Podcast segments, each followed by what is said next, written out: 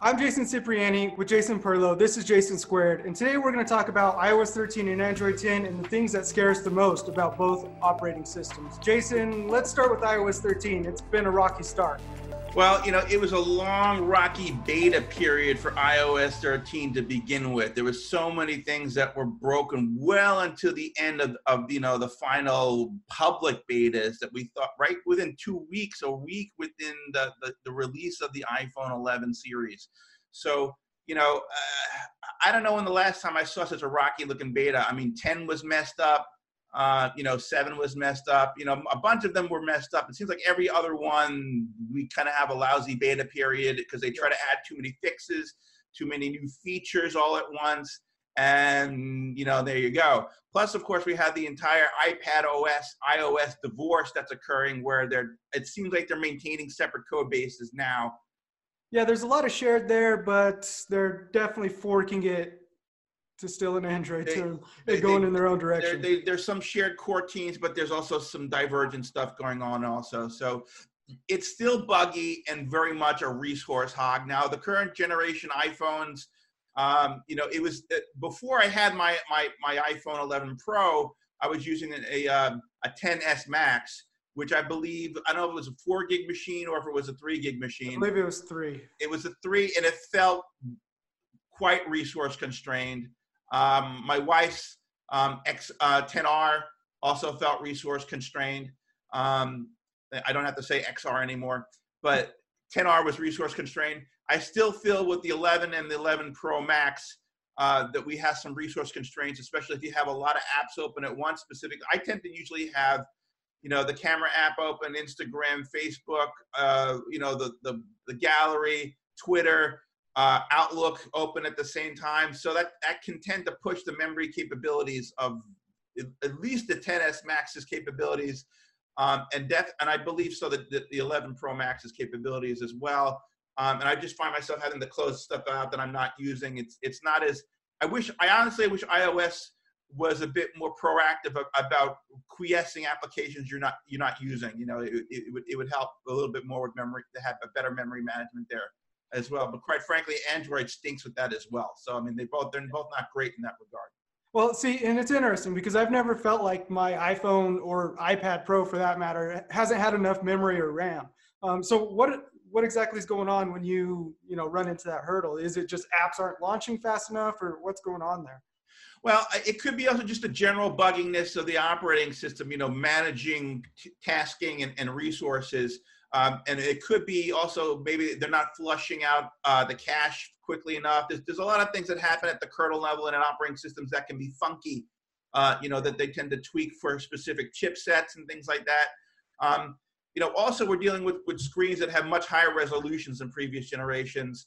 Um, and some apps may not be optimizing correctly for, for some of the new things that iOS 13 does. Um, quite frankly, I think there's a lot of apps that didn't optimize correctly for 12 and they were still out in the wild. So, you know, that's that's another thing. So I, yeah, I the Facebook the, app still doesn't support full screen on iPad Pro. No, it doesn't. It split screen or slide over. I know that's a hard requirement coming, I think, in February or March of next year. They pushed it out. It was supposed to be the launch of iOS 13. But as with a ton of other stuff, they pushed out a lot of features from the launch of iOS. Like messages uh, on AirPods, you know, have Siri read your incoming messages. That's nowhere to be found. Catalina launched this week, which is the new Mac OS, shared iCloud folders. They pushed that back to sometime in the spring of next year. Like, so I agree with you. The beta process of iOS 13 was horrible. I would still say iOS 13.1.2 because there have been four updates in the two weeks, three weeks that iOS 13 has been available. Is still not great. I, I can't use the Mail app. I've had to switch to Outlook permanently, and I was a fan of the Apple's Mail app. I used it all the time. I had a good routine down with it, but I can't use it at all. And no, it's, it's, it's, for a lot of people, it's unusable. There's a lot of core applications that, quite frankly, um, are broken uh, you know, there's I've, I've, been hearing about you know a lot of a lot of the core apps, uh, mail, messages, Face ID, camera, flashlight, uh, battery life remains problematic for a lot of people. And I know quite actually there's quite a few people that went through the upgrade process and it bricked their it bricked their phones.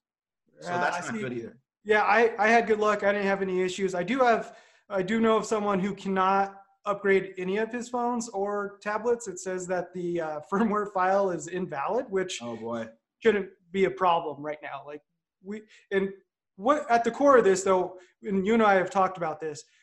It's Apple trying to do too much, right? It has to be trying right. to cram as much into an operating system update too fast and setting a schedule for themselves. They announce in June, they release in September, instead of saying, all right, here are all the features that are coming out to iOS 13, iOS 14, but over the course of a year, they're saying everything is there on launch date. And then they, for the past few years, they've had to step back and say, well, that'll come a little bit later, and point one or point two is when they release it. Um, but also underlying, there's multiple operating systems within iOS. You know, the new AR glasses, all the code is in our iPhone right now to manage and control the AR glasses that they haven't even announced. You yep. know, there's a lot of stuff going on, and Apple's really grown from where iPhone OS was pretty straightforward and one thing to manage to a lot of components here. And I think that's leading to a lot of the issues.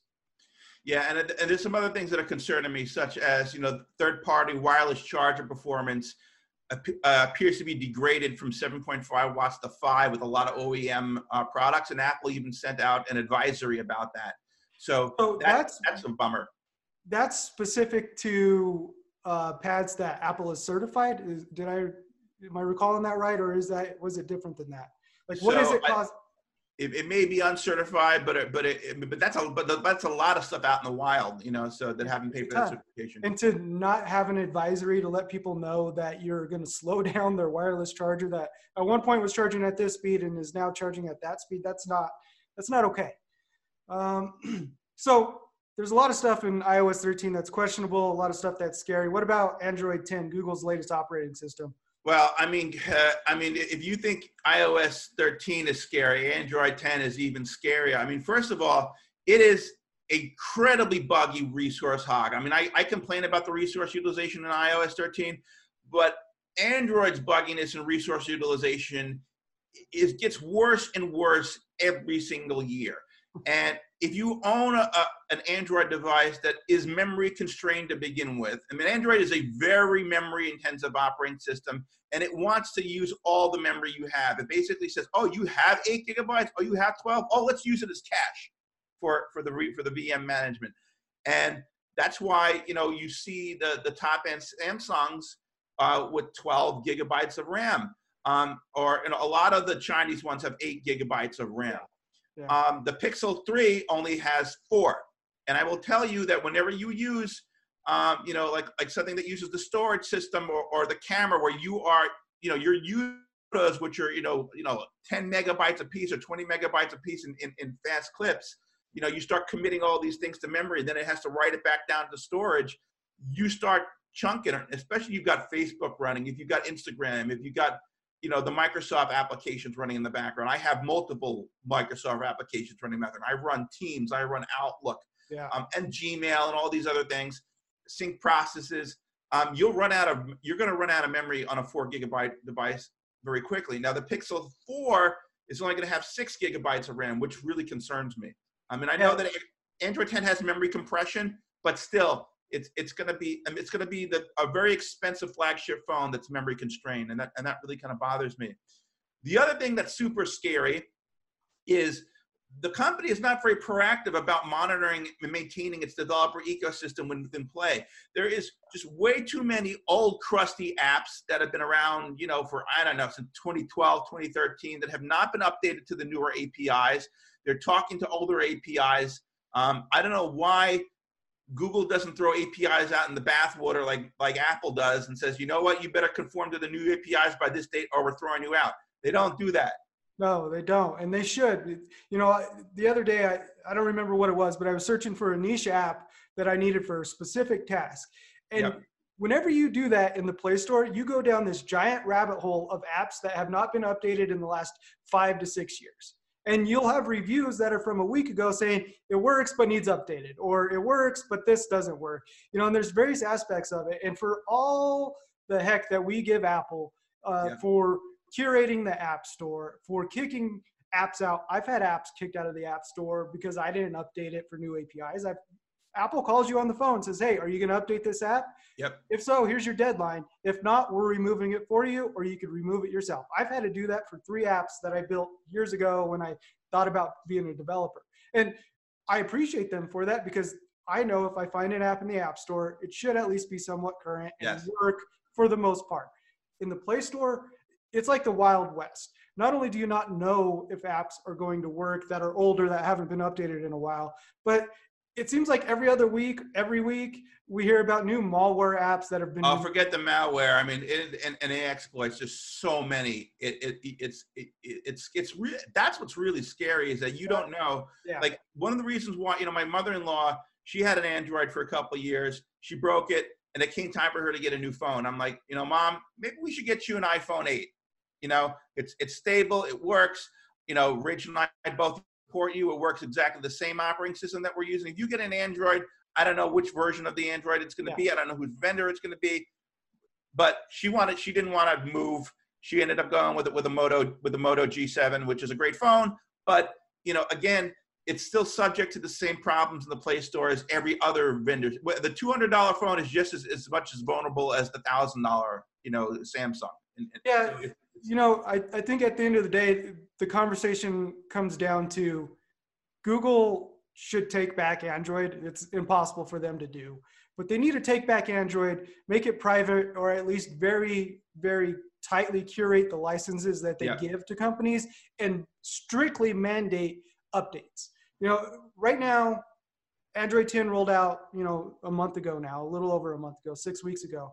And Samsung's latest phones don't have Android 10. Now, you could say, but they've still received monthly updates with security patches. That's fine, but there's a lot of security vulnerabilities that have been found in Android 9 or 8, Yeah. whatever that device is on, that have been fixed in Android 10 that still aren't there. There's two different aspects to those updates.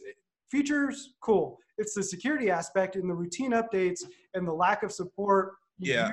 Down the line. So I mean, I'm looking at a chart here, you know, and I, and I think you're looking at the same chart here. The data which was collected over, you know, on May 17th, May 7th of 2019. Uh, the predominant, uh, uh, you know, versions out there include marshmallow, nougat, and Oreo, uh, and a very small amount have pie, which is version nine. Uh, and there's still there's still lollipop and Kit Kats out there, and, and ice cream sandwich, which I, I cannot believe. Yeah, those are all older versions of Android, and we're not talking a year or two. We're talking five, six years. We're technically on Android Q now. That's what Yeah. Android 10 is, and you're talking about Android, you know, K, Android Yeah. G, uh, yeah, and it goes in order of the alphabet. These are years ago uh, versions of Android that are still out there, still active, whereas Apple has, you know, 80, 90% iOS adoption rate, which is, you know, great. And they can roll out updates as fast as they want. Yeah, and, and I, like I said, I don't know how they can fix this problem. It's kind of one of the reasons why I'm looking forward to Microsoft yeah. coming out with a device because this is a company that has excellent discipline with maintaining operating systems. Well, so but it's I- also Android. So, you know, I think there's only one company that updates security bulletins the same day as Google, and that's essential on a three year old phone. Are we going to see the same update cadence for Microsoft on an Android device? I don't know. I mean, I certainly hope so. I think Microsoft has good discipline when maintaining operating systems on their own platforms. Um, you know, they're they. I don't know how good their relationship is going to be with Google going forward long term as a platform vendor. I mean, and that's why I think they should have their own app store and they should maintain their own, their own their own alliance and own ecosystem for Android. Um, they may have to fork it going forward to keep to maintain it um, properly. And that's a risky, risky bet to place because then you Yeah. lose Google certification and all of that. Yeah. Uh, that comes along with staying with the, you know, the main branch. Um, well, I think that's a good place to stop, Jason. We covered a lot of ground, a lot of scary stuff in both iOS 13 and Android 10. Once again, I'm Jason Cipriani. And I'm Jason Perlow. Make sure to join us at zdnet.com for more videos like this, as well as great articles.